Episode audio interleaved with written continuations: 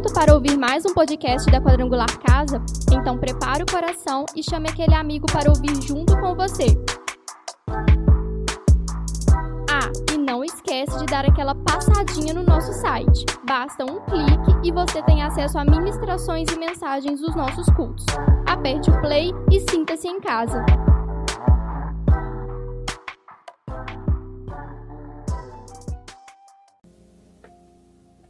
Bom dia, irmãos amados, que a paz do Senhor esteja na casa de todos vocês. Amém? É um prazer estar aqui nessa manhã, juntamente com vocês, para que nós possamos compartilhar a palavra do Senhor juntamente com vocês. Quero agradecer a presença de cada um que já está aí online, a nossa irmã Luciene, nosso diretor Cleiton Cabral, Sandra Pereira. Sejam muitos bem-vindos. É um tempo de aprendizado é um tempo no qual o Senhor falará fortemente aos nossos corações. E quero dizer para vocês, já quero deixar bem claro que você possa compartilhar essa live. Compartilhe essa live para que mais pessoas possam ser alcançadas pelo aquilo que nós vamos falar aqui nessa manhã, em nome de Jesus. Que o Espírito Santo de Deus possa falar fortemente a vida de todos vocês em nome de Jesus. Se você tiver alguma pergunta, nós temos aí o número, né, pastor Daniel? Para que essas perguntas sejam feitas. Já tá e já, já está na tela, né? Essas perguntas podem ser feitas. Nós temos aqui pessoas com certeza capacitadas para responder essas perguntas. O nosso irmão Elias, o pastor Daniel, a, a uns Deus deu o dom de, de presbitério, a uns deu o dom da, diaconia, a eles, com certeza, foi dado o dom de responder perguntas. Então, se vocês tiverem alguma pergunta, Pastor Daniel e o nosso irmão Elias, músico também, eles estão aqui para aclarar a mente de vocês em nome de Jesus. Quero passar para o pastor Daniel, dar uma palavra de, de saudação aos irmãos e logo depois o nosso irmão Elias também. Aleluia. Irmãos, bom dia. Paz seja com vocês. Eu quero dizer que o Sérgio começou muito bem, né? Mas no final ele escorregou geral. Olha só, vamos, vamos ter um tempo aqui muito proveitoso. É um tempo que vai passar bem rapidinho. É uma hora né, de aula aqui, de, de um bate-papo, né, Sérgio? Então você já está recebendo na sua casa aí o, o, o, número do WhatsApp pelo qual você pode nos enviar a sua pergunta, o seu comentário. 32 988 16 4376 esse é o número de WhatsApp pelo qual você pode é, estar participando conosco. E a gente incentiva a interagir conosco, tá? Isso faz parte de todo o processo de aprendizado. E que Deus nos abençoe nessa manhã em nome de Jesus Cristo. Elias? Amém. Bom dia a todos os irmãos que estão nos acompanhando. Bom dia ao pastor Daniel, Sérgio, novamente. É, mais uma vez é um motivo de grande alegria estar aqui compartilhando com os irmãos a palavra do Senhor. Espero que a gente tenha um domingo abençoado aqui e aí todos nós possamos crescer na graça e no conhecimento do Pai eterno. Feche seus olhos aí no seu lar. Vamos fazer uma pequena oração para que nós possamos começar esse momento na presença do Senhor em nome de Jesus. Deus Santo, Deus Todo-Poderoso, nós estamos aqui, Senhor Deus, no lugar no qual o Senhor reservou para nós nesse dia, nessa hora e nessa data. Quero agradecer ao Senhor porque tudo depende da perfeita vontade e providência do Senhor. Muito obrigado por estar aqui reunidos com os meus irmãos para compartilhar um pouco da tua palavra, Senhor Deus. Dê-nos o entendimento, dê-nos a sabedoria que vem do alto. Que através da tua palavra, Senhor Deus, vidas sejam alcançadas, pessoas sejam alcançadas através do entendimento de várias questões, Senhor Deus, que muitas vezes nós temos dúvidas. Em nome de Jesus, acalma o nosso coração, acalma a nossa mente, para que nós possamos estar com o espírito tranquilo, em paz, para que a tua palavra flua de conformidade com aquilo que ela, com o propósito que ela tem que cumprir. Seu Deus, muito obrigado por essa oportunidade, que é única. Muito obrigado por estar aqui e por tudo aquilo que o Senhor tem confiado a nós. É que eu te peço nessa manhã e desde já te agradeço em nome de Jesus. Amém e amém. Irmãos, só para a gente contextualizar, na semana passada o, o nosso presbítero Guilherme, nosso irmão Daniel e o nosso psicólogo Mauro esteve aqui falando a respeito de da, da vida de Jó, né? Tudo que Jó passou, né? E falou sobre o sofrimento, sobre todas as coisas que as dúvidas, né, que surgiram ali no que diz respeito ao que Jó passou. E hoje nós vamos continuar sobre a teologia de Bildade. Semana passada foi a teologia de Elifaz, né? E o nosso tema hoje é se há sofrimento, há pecado oculto? É uma pergunta muito interessante que nos leva a refletir sobre várias coisas, porque isso aconteceu comigo, né? A reflexão. E eu quero dizer para vocês que, irmãos, quando a gente sofre, quando a gente padece e a gente sabe o motivo pelo qual a gente está passando por alguma coisa, é, é mais fácil, né, Pastor Daniel, a gente assimilar aquele tipo de situação. Com certeza. Mas aí eu, eu, eu faço a pergunta, né?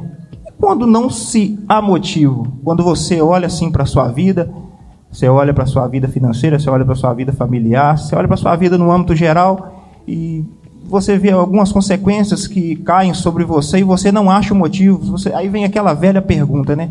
Que nos atormenta, né, Elis? Por quê? Por que, que eu estou passando por isso? Por que, que isso recaiu na minha vida?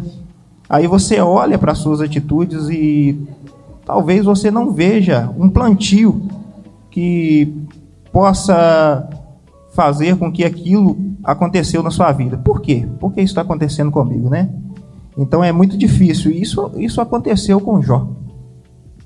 Jó, ele. Jó passou por tudo isso.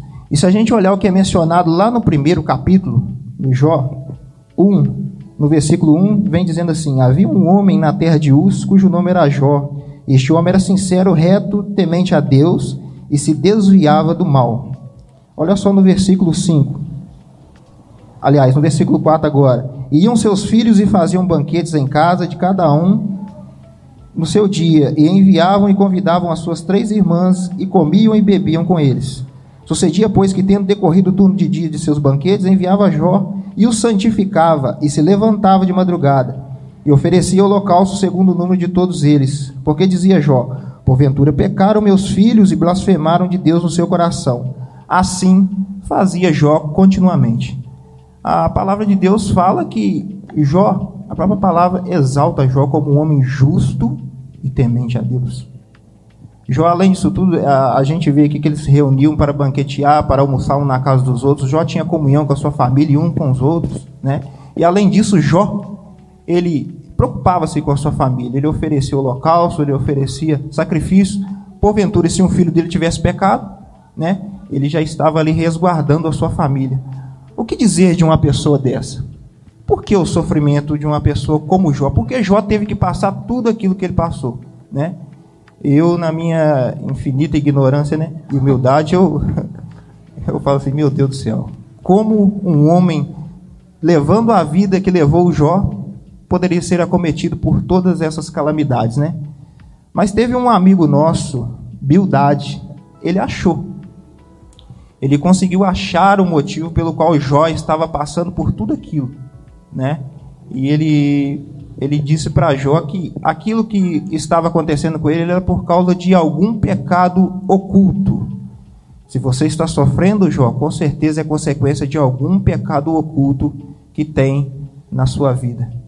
Só que, como eu disse antes, se a gente olhar para a vida de Jó, pelo que o próprio Deus falou de Jó, não tem como a gente ver se tinha alguma coisa errada para Bildade ter falado esse tipo de coisa. Então Bildade aconselhou a Jó que Jó tinha que fazer sacrifícios, Jó tinha que se chegar diante de Deus humilhando-se, né? E com certeza ele conseguiria o favor de Deus através dessa atitude, né? E aí eu queria perguntar para você, pastor Daniel, se a graça de Deus sobre nós não é por mérito, não é porque a gente faz sacrifício, não é porque a gente. Agora é minha vez, né? Não é porque a gente faz sacrifício, né? A graça de Deus sobre nós é algo que a gente não merece, mas Deus derrama sobre nós. Mas Bildade falou que o favor de Deus alcançaria Jó de novo se ele fizesse sacrifícios, se ele se derramasse diante de Deus, aquilo sim faria com que ele voltasse a ter a vida que ele tinha antes, né? Eu queria saber um posicionamento do Senhor a respeito sobre Bildade ter limitado a ação de Deus aos nossos sacrifícios, à força do nosso próprio braço. Então, é, é, muitas pessoas, na verdade, a, a, ainda hoje existe uma, uma gama de pessoas que, que vivem dessa forma, achando que tudo o que vão conseguir, independente daquilo que seja, é porque eles vão chegar num nível é, de merecimento diante do Senhor. Né? É, seja por meio de sacrifício de jejum, de oração, de abstinências, né? E aí essa pessoa vai chegar num nível a tal ponto que Deus lá no céu vai virar e vai falar assim: não, agora ele merece. Né? Mas eu, eu compacto dessa ideia de que independente de qual sacrifício que eu faça, independente de qual esforço que eu imprima, o meu lugar diante desse plano de salvação é um lugar de alguém que não merece. Nunca vamos chegar a um ponto de termos merecimento de algo. E tudo o que nos acontece é apenas a manifestação da graça do Senhor Deus sobre as nossas vidas. E o que é a graça? É o favor imerecido. Só que isso nos deixa, eu penso, Sérgio e Elias, isso nos deixa num, num, num conflito interno muito grande. Porque, por que, que nos deixa num, num conflito interno muito grande? Porque sempre quando nós olhamos para as pessoas, nós fazemos distinção. Nós fazemos a separação, né? Um é maior do que o outro, mas aos olhos de Deus essa essa essa essa distinção não existe. Deus ama a todos nós, né? Então eu penso, Sérgio, que, que não é por merecimento. Eu penso que é a graça do Senhor, é o favor imerecido. Aqui, pelo que você colocou na ponderação inicial aí, é, Bildade estava dizendo para Jó que, que Jó, que só existia uma forma dele ser, de repente, livre daquele sofrimento, que era se ele oferecesse um nível de sacrifício a Deus a tal ponto que Deus estancaria o seu sofrimento. Eu não, não creio dessa forma. É, se olhando que o nosso Deus é infinito e poderoso, é, não há nada que assim, na minha opinião, não há nada que a gente possa fazer, né? Para que a gente possa mover a mão de Deus, se não for pela graça e a misericórdia dele. Através também, é claro, das nossas atitudes, orando e obedecendo a Deus, eu acho que não há nada que a gente possa fazer. Elias, qual o seu posicionamento? Será que com a força do seu braço, com seus sacrifícios, com a sua vinda na igreja, com o seu dizimar, com o seu ofertar, você consegue assim fazer uma troca de favores com Deus? Eu faço, Deus me retribui porque eu fiz. O que você acha disso? É, vejam bem, de, de, forma alguma, na realidade, é, as coisas são muito semelhantes. A gente acha, a gente olha para essa, essa passagem de Jó e vê Bildade falando essas coisas e acha que hoje em dia as coisas são diferentes, mas não são. A gente, muitas das vezes, por falta de conhecimento de como Deus trabalha, a gente acaba tendo esse tipo de pensamento, né, irmãos? É, a gente sabe que não é por merecimento algum é, que a gente conquista. É, é, é a mesma questão, por exemplo, do dizimar e ofertar. Tem muitas pessoas que têm isso em mente. Ah, eu vou dizimar e ofertar, porque se eu fizer isso, Deus vai abrir as, a, as portas e vai, vai manter é, a minha condição ali do jeito que eu, que eu preciso. Mas a, a gente tem que entender que as coisas que a gente faz para Deus não é troca. Deus trabalha de uma forma diferente. Então, Bildade, ele, ele achou que era assim. É, ele achou que Jó fazendo uma troca, fazendo ali os seus sacrifícios, voltando a fazer os sacrifícios que Jó sempre fez, como a Bíblia bem disse no início do capítulo de Jó é, Deus poderia reverter aquela situação. E a gente sabe que não era falta de sacrifício, não era a vida que Jó levava que levou ele a ter essas perdas que ele teve, né? Que a gente vai, vai estudando ao longo do mês, a gente vai conhecendo, né? É, então, realmente, a forma que Deus trabalha é uma forma totalmente é, diferente daquilo que a gente acredita. Que nós, seres humanos, as nossas relações, elas são de trocas, né? Então a gente acha que Deus também trabalha assim, e não é. A base de trocas, né? Isso. Eu faço algo para o Sérgio porque ele pode me oferecer algo. E com Deus não é assim. Deus ele olha pra gente, ele tem misericórdia de nós, até o mesmo fato de nós estarmos vivos é por meio de misericórdia dele. A gente não tem nada que a gente possa fazer que vai tornar a gente justo o suficiente para que Deus age em nosso favor. É pura e simplesmente pela misericórdia e a graça dele. Mas é quando a gente volta no tema da lição, Sérgio e Elias, o tema de hoje é, né, é uma pergunta, na verdade, né? É, se há sofrimento, há pecado oculto? Né? Então, tipo assim, aí tem, tem duas situações. É, não, isso Pode ser que haja, mas não é uma causa definida. Tendo a história de Jó como exemplo, como Elias falou, Jó era a pessoa que ele ele andava, teve o testemunho do próprio Deus a respeito dele, íntegro, né? E, e eu vejo muitas pessoas, às vezes, entrando em uma paranoia. Por exemplo, eu lembro que uma, uma vez escutei o, o pastor Luciano Subirá contando um testemunho de algo muito ruim que aconteceu na vida dele, uma tragédia que ele, que ele passou, sabe, Sérgio? E quando aconteceu aquele acidente que ele quase morreu, e era o momento que o ministério dele estava no ápice, estava viajando, pregando demais, cara. E ele sofreu aquele acidente, quase morreu. E quando foi, ele teve de volta a sua consciência, né, ali no hospital, ele começou a questionar Deus, né? Questionar assim, conversar com Deus. Ele falou assim: Senhor, pela tua palavra eu entendo que é, só existem duas formas de Satanás agir na minha vida. Ou se eu der brecha né, para que ele entre e opere. E aí quando eu, ele fala se eu der brecha, ele está falando se eu, né, tenho que algum pecado oculto, alguma área que eu estou dando liberdade para Satanás agir, ou então se o Senhor permitir que ele haja. Aí fazendo menção do uso da história de Jó, né? Aí ele conta, né, que que ele vira naquela brincadeira, ele vira e fala para Deus assim: "E eu não estou dando brecha, então só tem um culpado nessa história, é o Senhor". Então, então, assim, é, é, é, eu acho que esse é o dilema que muitas pessoas se encontram, né? Poxa, eu estou olhando minha vida aqui ao redor, está tudo fechado, estão todas as portas fechadas, não estou dando brecha para Satanás, e eu estou me sacrificando, estou jejuando, e o sofrimento não para, esse, esse sangramento não para, o que está acontecendo, né? Eu acho que é o, é o mesmo dilema de Jó. É verdade. Isso, isso me faz lembrar também de uma passagem que tem na Bíblia, eu recordei dela que agora eu não sei ao certo onde ela está escrita, mas a respeito de um cego de nascença. Ah, e sim. as pessoas perguntavam se era por causa de algum pecado dele que ele nasceu certo. daquele jeito. João 9. Né? João 9. João 9.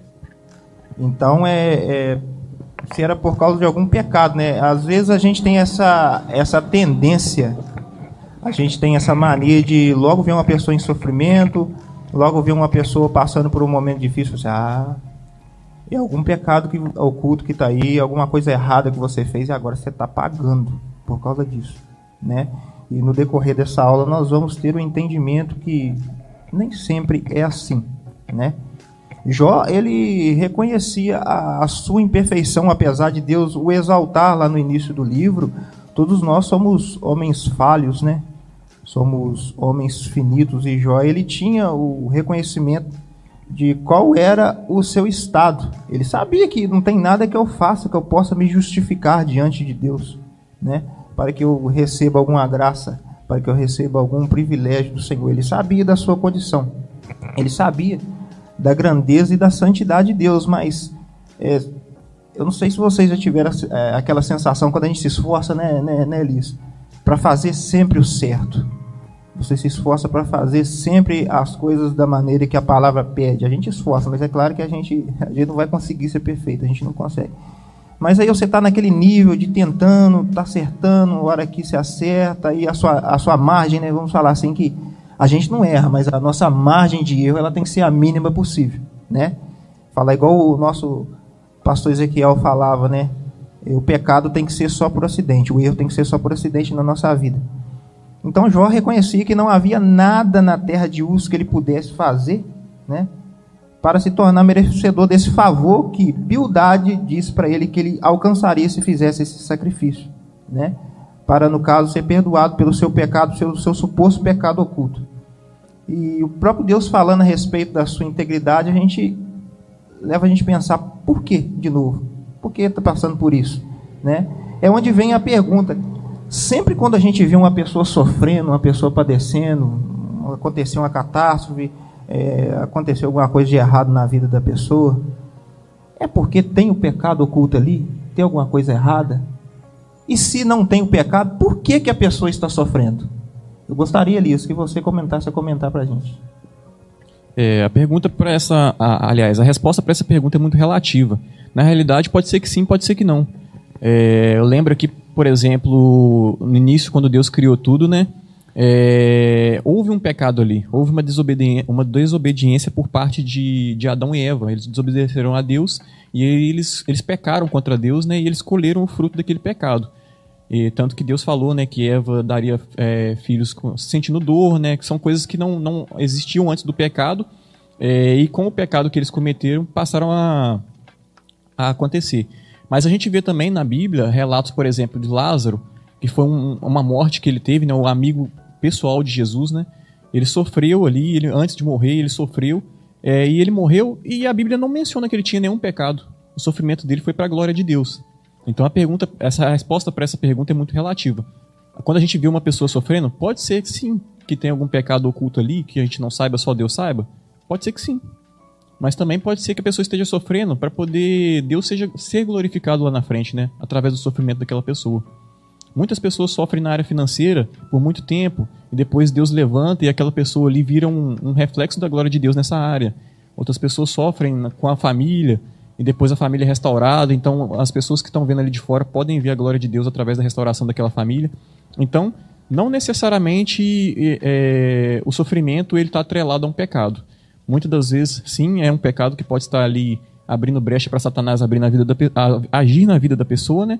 Mas assim, muitas das vezes é para que Deus seja glorificado através daquele sofrimento também, como aconteceu com Lázaro e como aconteceu com muitos outros personagens da Bíblia, né?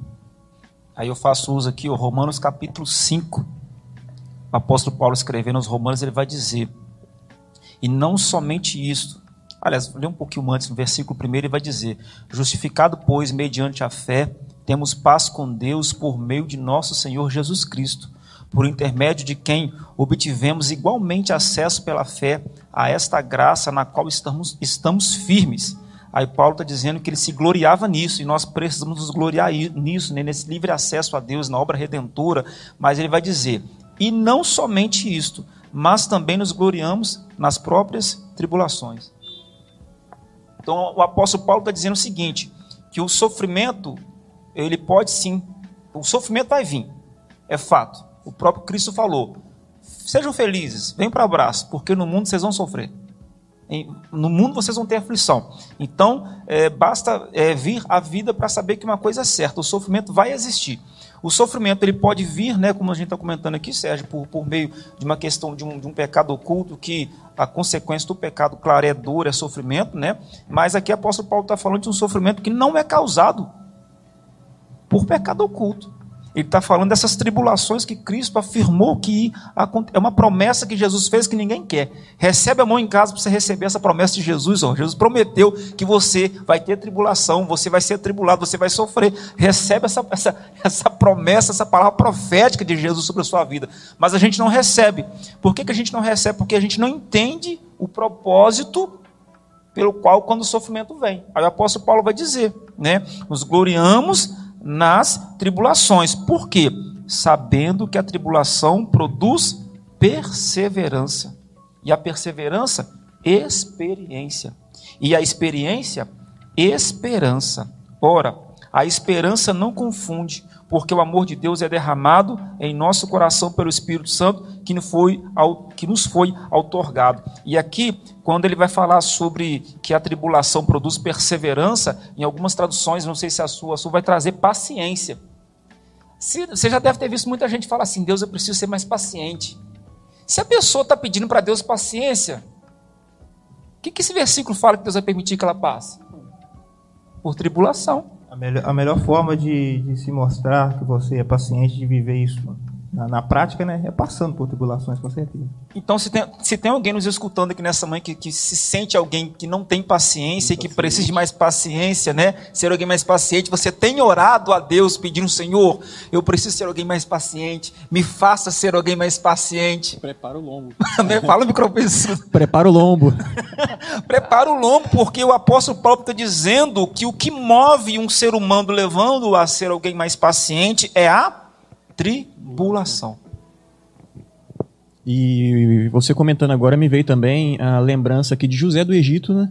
É uma pessoa que em nenhum momento a Bíblia menciona que ele teve nenhum tipo de pecado, é, e muito pelo contrário, né? Pelos sonhos que ele tinha, né? Um dom que Deus deu a ele, ele foi perseguido até pela própria, pela própria família. Os próprios irmãos se sentiram enciumados com relação a ele, né?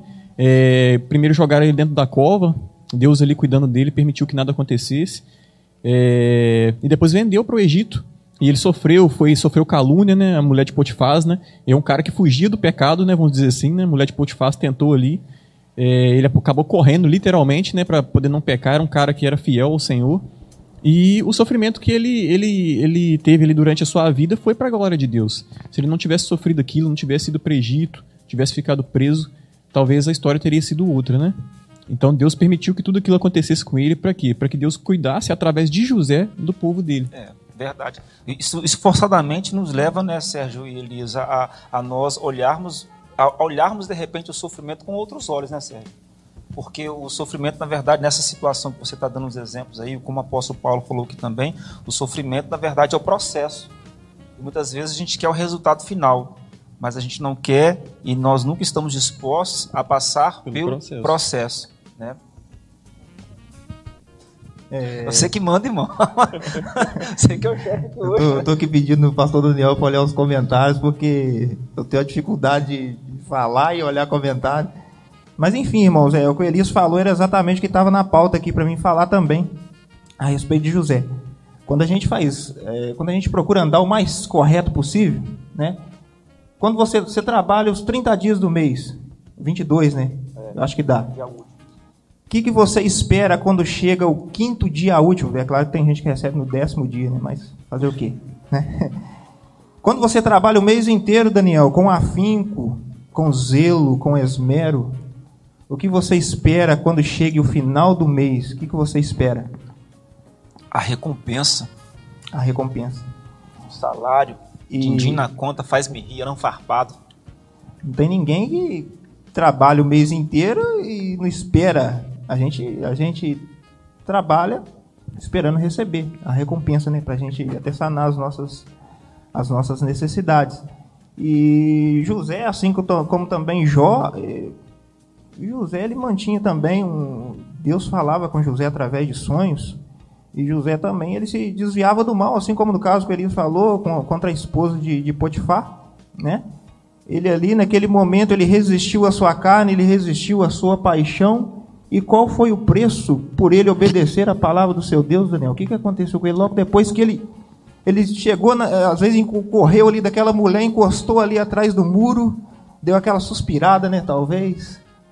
Graças a Deus, cumpriu o meu propósito. O que, que ele recebeu? Qual foi a consequência? Condenação, né? Cadeia.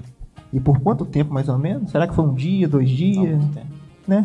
Bastante tempo que José ali sofreu. E o pior, pior, de tudo não foi a cadeia, né? O pior de tudo eu fico imaginando é, o psicológico da pessoa, né? Ser desmoralizado por algo que você não, não fez. fez. Sofrer calúnia, que deve ser uma dor terrível, né? Você ser caluniado, ou seja, você ser acusado injustamente de algo que você não fez. De você cair num lugar onde você foi literalmente lançado ao esquecimento, porque agora ninguém mais se lembrava de José. Olha só. O pior sofrimento, de repente, não era ele estar na prisão, né? É, é é, é, ter tudo isso na mente dele, o, porquê dele ter chegado até ali, sofrer todo esse esquecimento e olhando para trás e vendo, poxa, eu fui justo, cara. é, é, isso. é isso que dói demais, irmãos. É, a gente às vezes olha para essas situações assim e fala, aí vem de novo, né? Por quê? Se eu fui obediente, se eu cumpri exatamente o que a palavra disse, por que eu estou passando por isso? Qual foi o meu pecado oculto? Como Bildade falou que Jó tinha tinha pecado oculto. O, o, o, sofrimento, ele é, infelizmente, né, a gente não gosta, mas é inerente à vida. Viver é você administrar os momentos difíceis, é você administrar esse sofrimento da melhor maneira possível. Só que, pelo que a gente vê, Bildade, ele não sabia administrar, ele achava que tudo era fruto do pecado, né? Ele achava que tudo era, era uma quebra de uma moralidade diante de Deus. Por isso, o homem que peca, ele tem que pagar. Se você errou, você vai colher. Não, isso aí com certeza. Mas como foi muito bem falado aqui pelo pastor Daniel, pelo Elias, né? Nem todo sofrimento quer dizer que é um pecado em si ali oculto.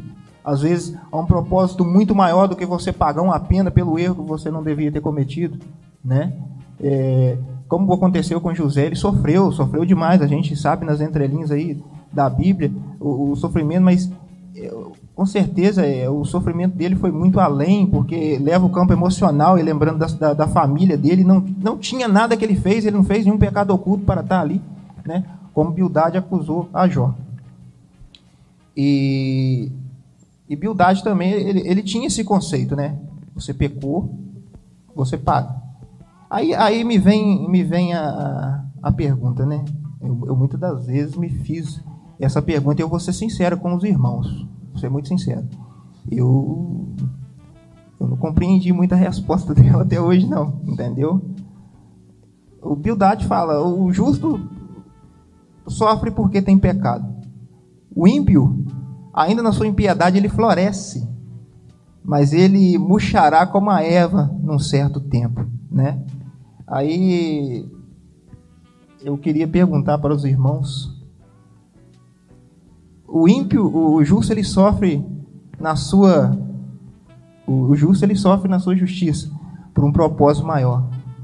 Mas o ímpio, aquele que não teme a Deus, aquele que não faz a vontade de Deus. Por que, que você vê um contraste que o justo na sua justiça está aparecendo, mas o ímpio ele está florescendo, ele está nadando de braçada, né?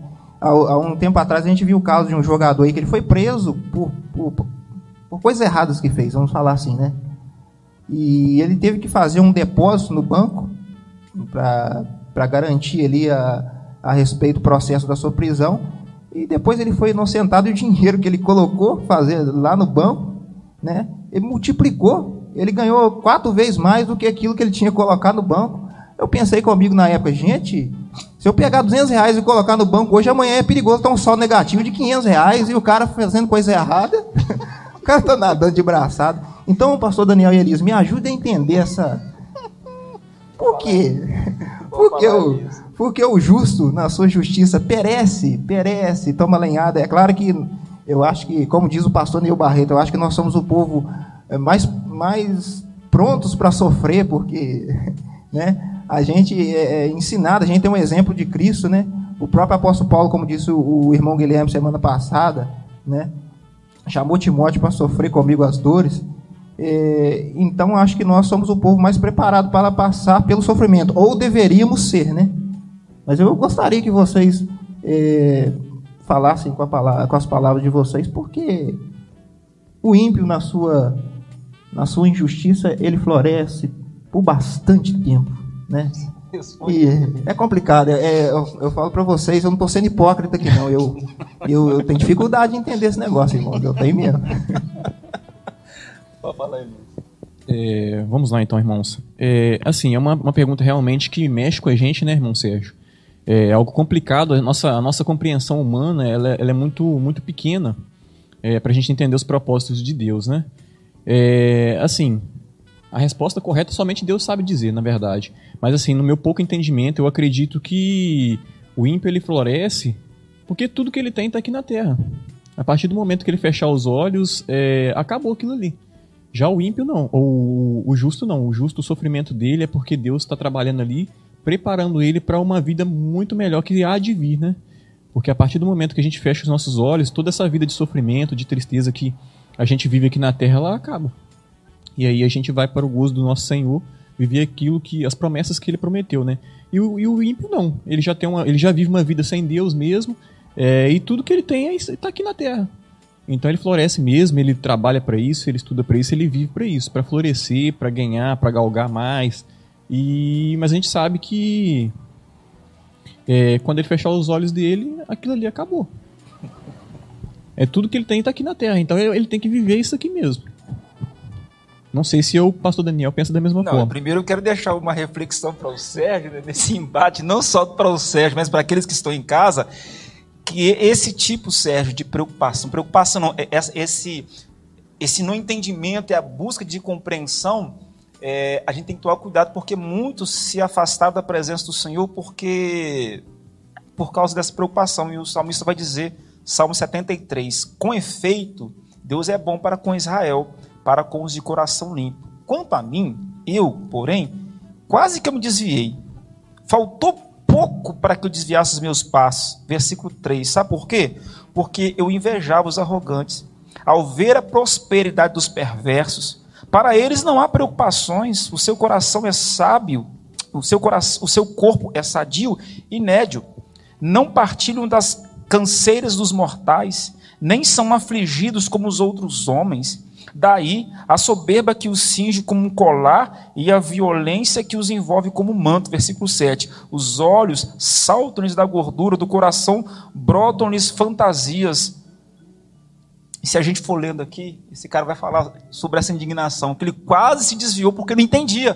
Cara, eu estou sendo justo, o negócio não dá certo, o negócio não funciona. O outro lá está todo errado, só dá tudo certo para ele. O que está acontecendo? Aí eu penso duas coisas. Primeira coisa que eu penso.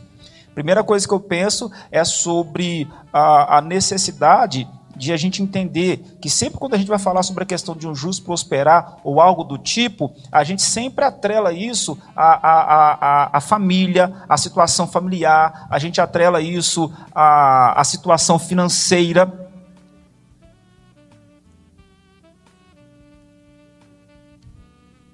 Está chegando um comentário aqui, irmãos. Entendeu? A gente atrela isso à situação financeira, a gente atrela isso à situação familiar, à situação profissional, e aí a gente pega e divide as pessoas entre justas e não justas. Agora, só tem um detalhe que eu quero destacar, Sérgio, nessa questão dessa observação. Muitas vezes existem pessoas que não fazem parte da igreja, não estão no hall de membros de uma igreja, nós não vimos eles levantando as mãos aqui, aceitando a Jesus Cristo, eles estão lá fora no mundo estão, mas lá fora no mundo, eles estão exercendo princípios bíblicos e estão colhendo o resultado daquilo que a Bíblia diz que se fazer funciona. E nós estamos dentro da igreja com a palavra na mão, com a porta aberta diante dos nossos olhos, a gente não passa por essa porta. Então muitas vezes a gente só pega e fala assim: ah, o cara não é justo, o cara não aceitou Jesus, o cara não faz parte da igreja, tá? Ele não faz parte da igreja, ele não está aqui dentro. E a gente cai no erro de represar Deus apenas como se fosse um Deus dos protestantes, como se Deus fosse apenas um Deus dos crentes, como se Deus fosse apenas um Deus da quadrangular. Cara, Deus está muito acima de tudo isso. Deus estabeleceu princípios. E qualquer pessoa do mundo, independente do seu credo religioso, se ele pegar esses princípios e aplicar na família dele, vai dar certo. Ele vai ter uma família abençoada. Se ele pegar esses princípios e aplicar na vida profissional dele, vai dar certo. Ele vai ser um excelente profissional. Se ele pegar esses princípios e aplicar na vida financeira dele, vai dar certo. Ele vai ser um cara super bem sucedido na vida financeira. Ponto. Resolvida a questão deste mundo. Resolvida a questão dessa terra. Porém, para ele herdar a eternidade, aí ele precisa passar por Cristo. Aí ele precisa passar por Jesus. Aí entra o segundo ponto que eu quero colocar.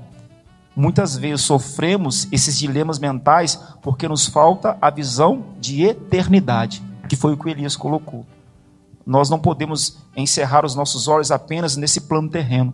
Nós precisamos entender que existe um porvir e quando a gente entende que existe um outro lado, que aqui é só um pouco, é um pedacinho de tempo diante daquilo que é eterno, eu acho que alivia um pouco o fardo dessa cobrança. A pessoa pode conquistar o mundo todo, e o próprio Cristo falou: o que, que adianta você ganhar o mundo todo e perder a sua alma? Então é esse o pensamento que eu tenho a respeito de tudo isso. Não, é verdade. É o, o caminho cristão é, é isso aí. Quando a gente acha que a gente entendeu tudo, Deus vem totalmente fora da lógica humana e e bagunça tudo de novo, né? A gente não consegue entender. É, pensamento esse também, né, pastor Daniel, que era da, da mulher, né, de, de, de Jó, né? E ela achava que o servir a Deus estava totalmente atrelado àquilo que ele estava dando. Enquanto está tudo bem, é porque Deus está tá tendo, né? enquanto está tendo, enquanto está tendo, vão seguir a palavra. Não está tendo, meu filho, abandona isso aí porque e isso está errado. Deus é, é verdade, é verdade. E o pastor Bruno, ele ele colocou aqui um comentário aqui que Satanás recompensa os seus com riquezas e benesses deste mundo em troca de adoração, né? Às vezes, quanto mais o diabo entrega na mão dos ímpios, né? Mais adoração com certeza ele tem. É mais tempo para ele através de, de tantas outras coisas que não sejam dedicar à palavra de Deus. Mas a gente sabe que o fim, né? É, deles é amargoso. Quanto ao fim daqueles que, mesmo vendo essas, essas irregularidades, às vezes a gente vê muita, muita coisa acontecendo, né? Que vai de contra a nossa fé, que vai. Gente, eu não consigo entender, não, mas lá no fim, né? A gente sabe que no tempo de Deus a gente vai com certeza colher aquilo que ele nos destinou, porque a própria palavra diz que aquele que leva a preciosa semente andando e chorando, né? Esse andar e chorar quer dizer esforço, quer dizer tristeza no meio do caminho, mas ele, ele promete depois, apesar disso tudo, né? Mesmo que você não tenha cometido nada de errado, mesmo que você não tenha tido um pecado oculto, lá no final você vai receber a sua recompensa, você vai recolher os seus feixes com alegria, ou seja, esses feixes com certeza será a vida eterna, será as bênçãos de Deus em nome de Jesus. Comentários? Bora. Bom, Daniel vai dar uma lida nos comentários e. Vamos ver se eu consigo, né? A Sandra Pereira, isso mesmo, colocou ali. Muitas pessoas dizem. É, isso mesmo? Dizem. Que é o pecado. Que é o pecado. Eu não estou conseguindo ler. Deixa eu entrar por aqui, ó, que eu vou ler por aqui. Eu sou meio, eu sou meio cegueta, então eu vou, pera que eu vou entrar por aqui que eu vou conseguir ler. E você pode, além do seu comentário, você pode, se caso queira, é, enviar o áudio também, tá? Com o seu comentário, com a sua pergunta. Se tiver chegado algum áudio aí, o Alisson, você pode é, dar um sinal que a gente libera aqui para a gente poder escutá-lo, tá bom?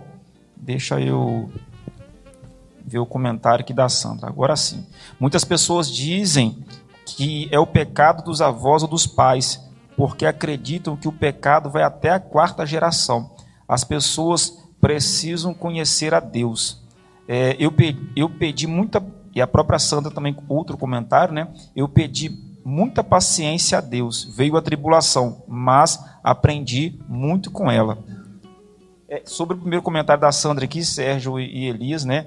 Essa questão da, da maldição que vai até a quarta geração, que é isso e mais aquilo, a gente precisa a gente precisa tomar muito cuidado porque isso tem alimentado um comércio da fé aí, né?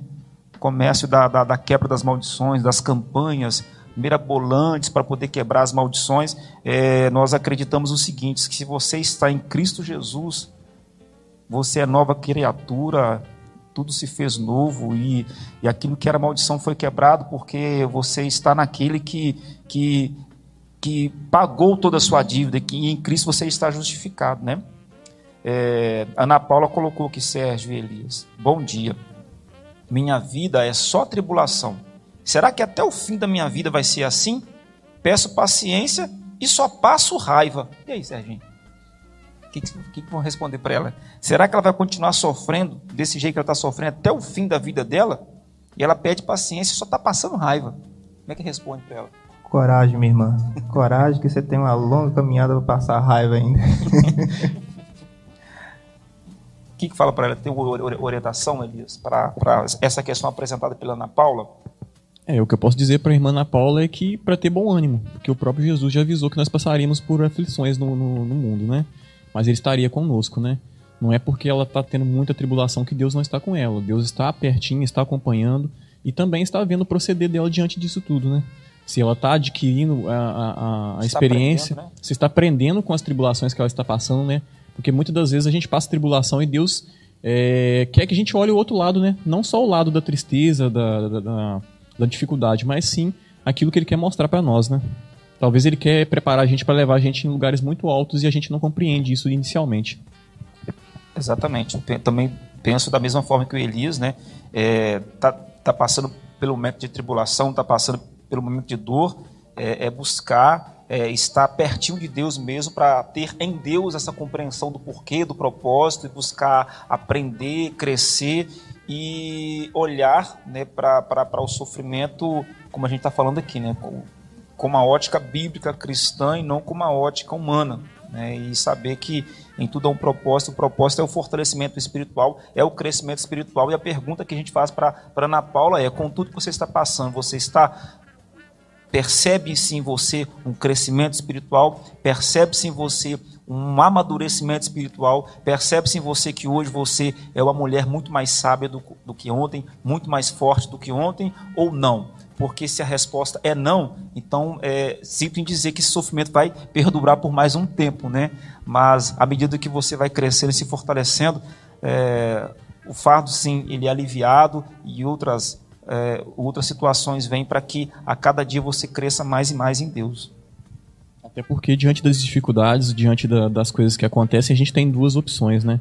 A grande maioria das pessoas prefere desistir das coisas, né? Às vezes a gente está passando por uma dificuldade no trabalho, até mesmo familiar, e normalmente a gente quer, é, quer desistir, né? Se eu estou passando uma dificuldade. É mais fácil, né? É mais fácil, é mais cômodo desistir, né? Se eu estou passando uma dificuldade com a minha esposa, eu quero separar, ao invés de lutar pelo meu casamento se eu estou eh, passando dificuldade no meu trabalho, em vez de eu orar para o meu patrão, eu na verdade fico fazendo coisas que vai fazer ele me dispensar da empresa ou até mesmo peço para sair.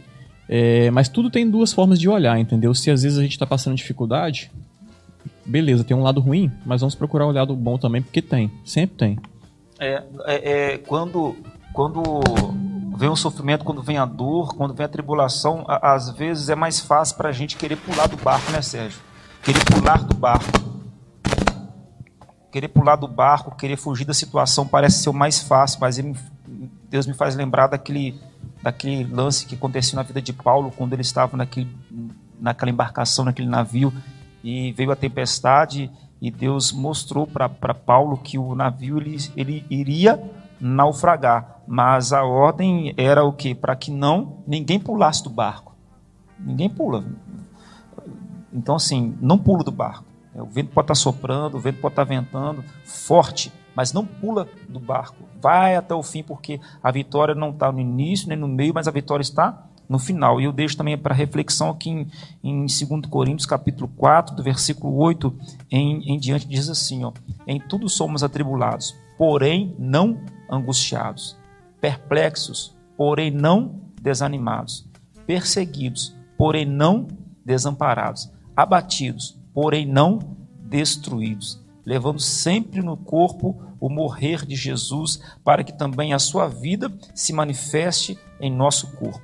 Então, ou seja, independente daquilo que eu sofro do lado de fora ou do lado de dentro, isso não interfere em quem eu sou em Cristo e não interfere na minha caminhada espiritual, haja vista que eu tenho um alvo, que é chegar ali aonde Deus tem preparado para minha vida, entendeu? Também,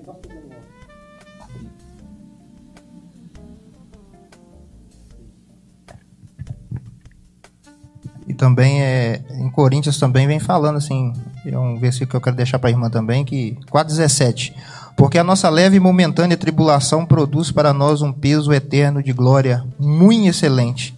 Não atentando nós nas coisas que se veem, mas das que se não veem, porque as coisas que se veem são temporais, ou seja, elas passam, e as que se não veem são eternas. Né? Se você está aí no, no, no caminho da prática do bem, de coisas certas e infelizmente, momentaneamente você está colhendo isso aí, vai chegar o certo tempo que você vai colher o melhor de Deus na sua vida. Você não pode é desfalecer. Você tem que confiar na palavra que Deus deixou a todos nós. Amém?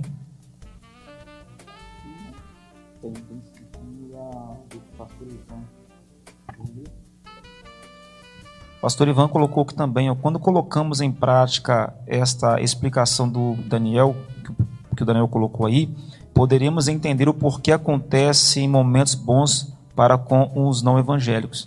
Quando a gente fez o comentário sobre aquela pessoa que não está inserida no nosso meio como igreja, está lá no mundo, que assim a gente denomina, né? Mas são pessoas que colocam em prática princípios bíblicos, né? É, Ana Paula colocou que né, já passei raiva aqui só de fazer o almoço. Compro um ingrediente para fazer lasanha, eles vão lá e comem antes da hora. Ou seja, acabei de sair de um culto de Santa Ceia e já explodi aqui. Vigia, irmã. que culto de Santa Ceia de manhã, né? Perde a benção, não, irmã. Perde o almoço, mas não perde a benção. Meu problema é a família mesmo. Tá difícil de. É, Tá difícil dar perdão para eles. Ana Paula, deixa eu te dizer uma coisa, filha. É, existe uma parte no processo que é a parte espiritual. E, e, quando a questão é espiritual, a gente luta com armas espirituais. E armas espirituais é jejum, oração, é observação dos mandamentos, da, da, da, dos princípios bíblicos. Essa é a questão espiritual. Mas também, Ana Paula, que existem as questões psicológicas, né, Sérgio? Né, Elias? Então, assim, é, esse é, é, conviver, convivência, relacionamento interpessoal é algo muito desafiador e é de onde surge a maioria dos problemas, né? A maioria dos conflitos, a maioria do, do, do, dos, dos, sofrimentos surgem aqui, no relacionamento interpessoal. Então, muitas vezes, é, uma terapia pode ajudar uma pessoa nessa situação, porque quando a pessoa está bem, quando a pessoa está com as suas emoções bem equilibradas, ela, ela tem, ela, ela estando em controle, ela estando com em domínio de você mesmo, né, não tendo, não estando dominada por coisas ao redor, fica mais fácil dela gerir conflitos, dela resolver situações externas. Então cuide de você, cuide da sua mente, cuide do seu corpo, cuide da sua alma, tá? Ah, tem, tem uma pergunta aqui que eu leio. Tá, uma pergunta. Sandra Pereira. O que vocês acham sobre pessoas que pregam sobre pagar preço como se as pessoas fossem obrigadas a servir, servir a Deus.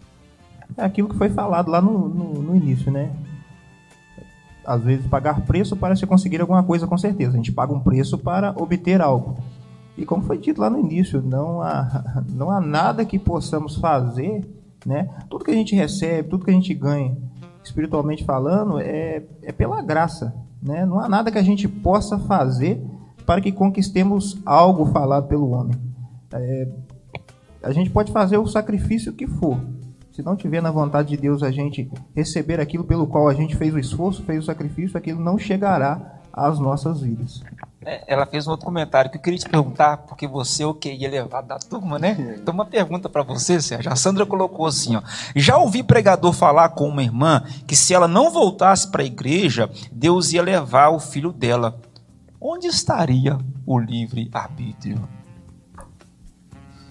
É. Obrigado, Sandra. Deus te abençoe. Mande mais perguntas para o Sérgio, fazendo um favor. Então, irmã Sandra, é, Daniel foi esperto aqui nessa hora, né? mas é o seguinte. Eu acho que essa pessoa ela foi um, um pouco equivocada ao dizer isso aí, porque assim como Bildade equivocadamente disse que Jó estava sofrendo por ter um pecado oculto, né? Eu acho também que essa pessoa se equivocou ao falar esse tipo de coisa, entendeu? Você tem algum comentário a fazer a respeito, Elias? É, na realidade, eu concordo com o que o irmão Sérgio falou, né? Realmente totalmente equivocado na realidade, né? Deus não faz. É, é, é o que a gente está comentando, né? Deus não age através de troca. Isso não existe de, de ah, se eu não for para a igreja, Deus vai fazer isso, vai fazer aquilo. Isso aí é um, é um equívoco muito grande que ele cometeu. É, e sobre a questão que ela, sobre a questão que ela colocou, né, de, de pagar o preço, né, para como se as pessoas fossem obrigadas a servir a Deus, é, existem muitas pessoas que, que, que, que, vivem ainda debaixo desse, desse jugo, né, de, de pensar que a vida de um cristão tem que ser só prova. E eu falo por mim, eu contei isso na célula nossa essa semana. Até um bom tempo da minha vida eu pensava que a vida do cristão tinha que ser só sofrimento, só dor, e que se o, se o crente, se o cristão não tivesse um motivo ali doendo no coração dele para ele estar tá jejuando, orando, sofrendo, padecendo, tinha alguma coisa de errado. E isso não sei quando foi introjetado na minha mente, eu levava isso como regra. Até que um dia, isso faz muito tempo, porque ainda era naquela época daquelas fitas cassete, sabe? Não Você não lembra não, né? Fita cassete. pendrive pra frente. Né? Ah, desculpa aí, novinho.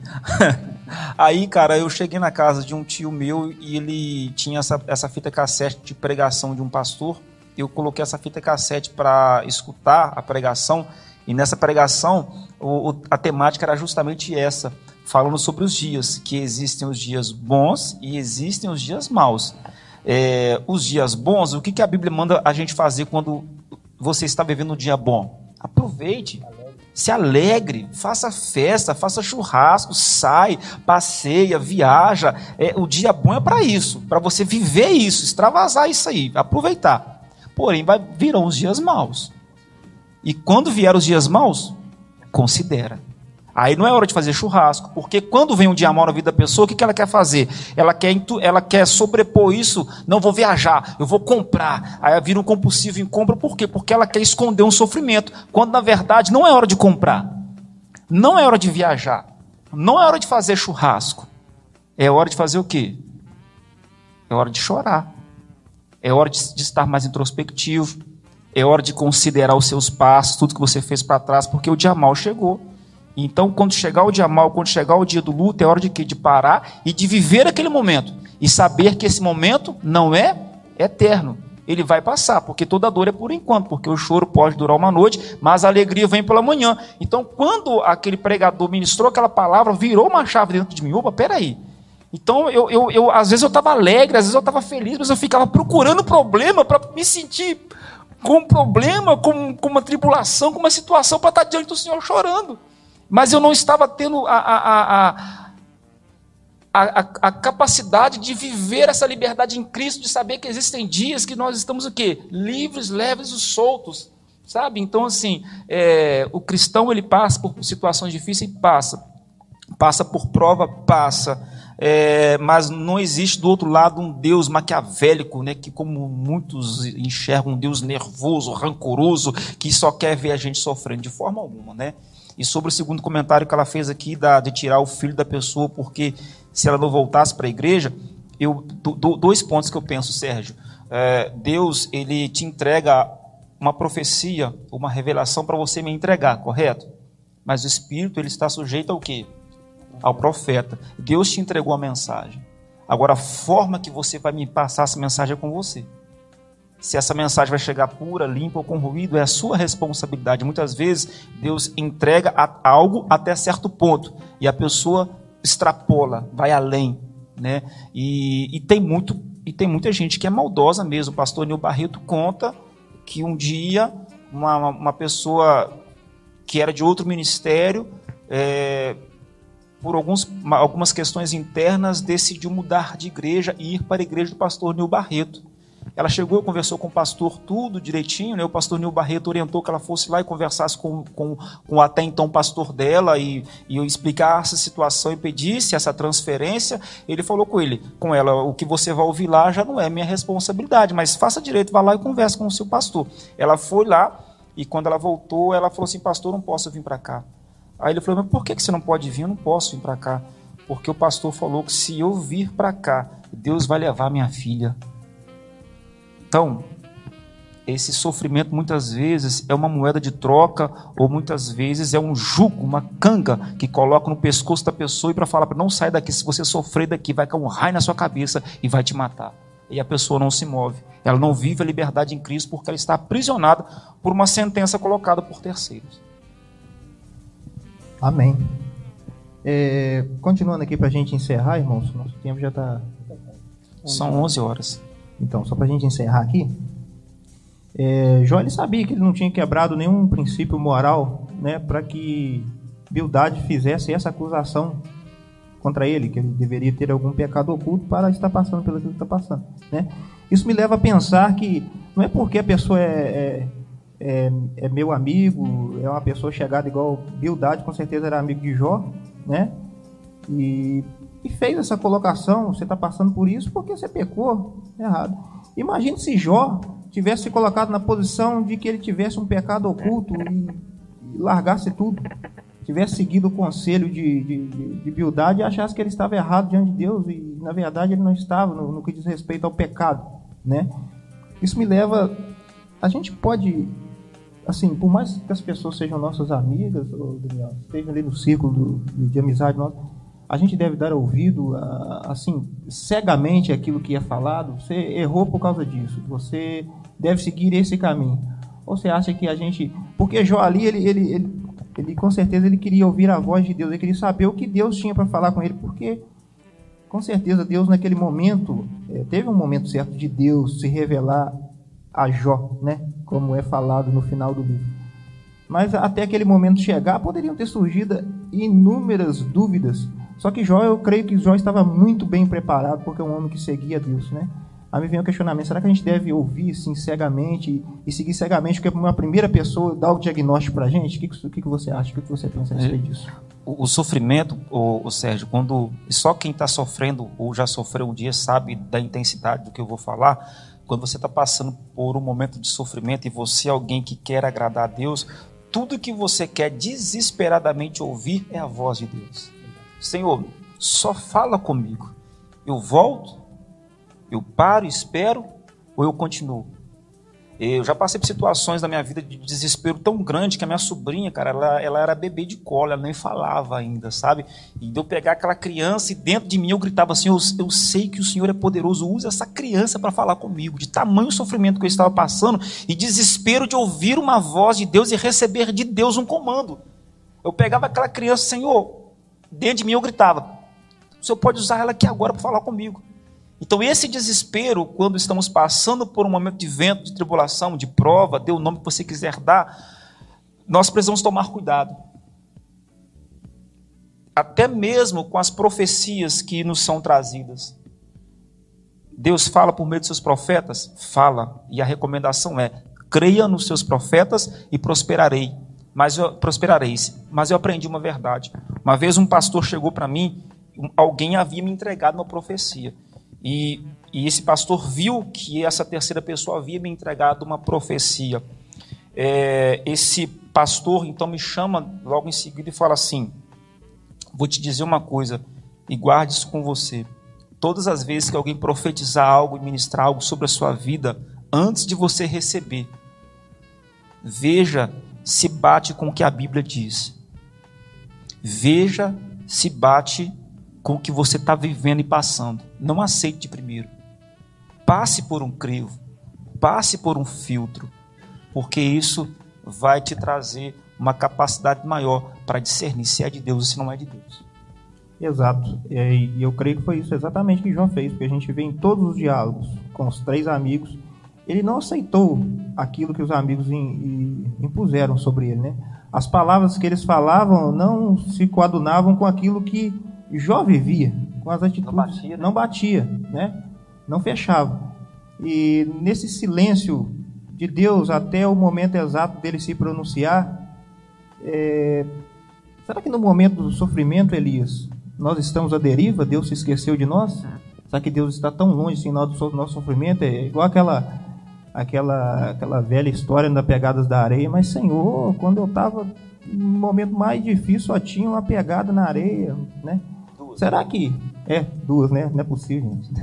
Não tem jeito de uma pegada nessa assim, não. Né? Sim, só tinham duas pegadas na areia, né? Crente saci. Mas enfim. Mas enfim, só para quebrar o gelo, tá, irmão? Aham, sei. Aí é. Isso foi de propósito. Sei. Mas enfim, Elias, será que no momento que a gente mais precisa, será que no momento de, de, de intensidade do sofrimento, aqui no ápice, que o coração dói, nada faz sentido mais, você acha que Deus está longe, Deus está à deriva, assim como Jó se sentia, né? E a ponto de amaldiçoar o, seu, o próprio dia da da sua, do seu nascimento? O que, que você acha? Não, não, de forma alguma, muito pelo contrário, né? Deus está sempre perto de nós, nos observando, né? E foi o que aconteceu com Jó, né? Jó passou por todo o sofrimento ali, mas em nenhum momento Deus se distanciou dele, né? É, a gente, ser humano, a gente tem a mania de ficar procurando respostas quando as coisas acontecem com a gente, né?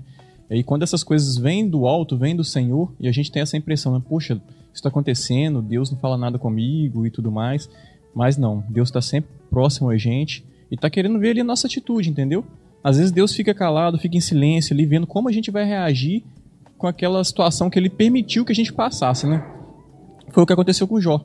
Jó perdeu tudo, perdeu família, perdeu perdeu empreendimentos, né? Perdeu seus, seus bois, perdeu sua criação ali. Mas a atitude de Jó fez toda a diferença. Ele não ouviu cegamente os amigos dele, né? Ele faz, né? Como foi dito semana passada, Bildade, né? Que é o que a gente está comentando aqui hoje, é o outro amigo dele, né? E Deus restituiu tudo em dobro para ele no final das contas, né? Então Deus ele não está longe da gente, ele está perto e está observando qual que é a nossa reação de acordo com as, as situações que ele nos permite passar. Irmãos, e para a gente encerrar, é, o sofrimento é uma escola, assim como foi uma escola com certeza para Jó, né? até onde a Bíblia nos permite saber. E Deus ele não, não é visto somente pela sua força, mas também pelo seu grande amor, né? Pelo que Bildade disse a Jó, só mostra um Deus de juízo. Você pecou, você está padecendo porque você errou mas também Deus é amor. Então, é, o, que eu, o que eu quero deixar para vocês aqui nessa manhã é que a gente tem que tomar muito cuidado com aquilo que a gente fala com uma pessoa que está passando por um momento de sofrimento, por um momento difícil, para que nós não venhamos deturpar, né? que nós não venhamos manchar a imagem de Deus na vida daquela pessoa. Porque dependendo daquilo que você fala, você pode levar a pessoa a ter um, uma outra visão sobre Deus, assim como a mulher de Jó teve às vezes, com as nossas palavras, a gente também poderá, talvez, interromper a obra de Cristo, interromper algo de bom que Cristo está fazendo na vida de alguém. Considerações finais, Pastor Daniel, e depois Elias.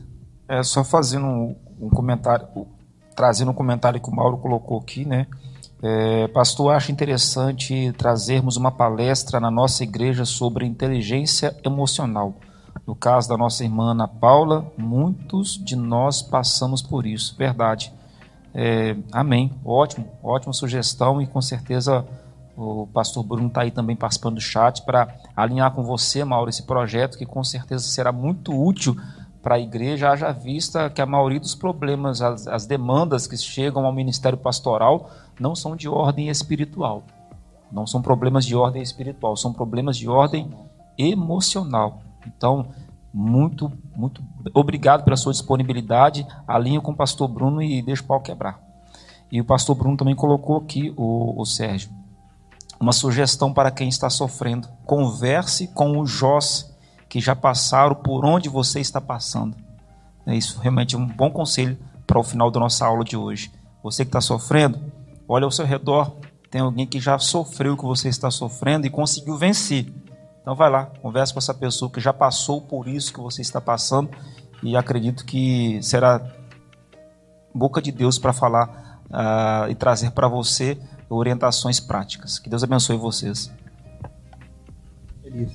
É, eu queria deixar aqui para reflexão é, dos irmãos aí, finalizando a nossa aula, né, que foi muito proveitosa, por sinal, é, que Deus tem um compromisso muito grande com a palavra dele. Então, se Jesus disse que no mundo nós teríamos aflições, isso vai acontecer, vai existir o sofrimento, mas como a gente discutiu aqui nessa aula de hoje, não necessariamente tem a ver com um pecado que esteja oculto. Muitos dos sofrimentos que nós iremos passar, a gente vai passar para que a glória de Deus seja manifesta na nossa vida.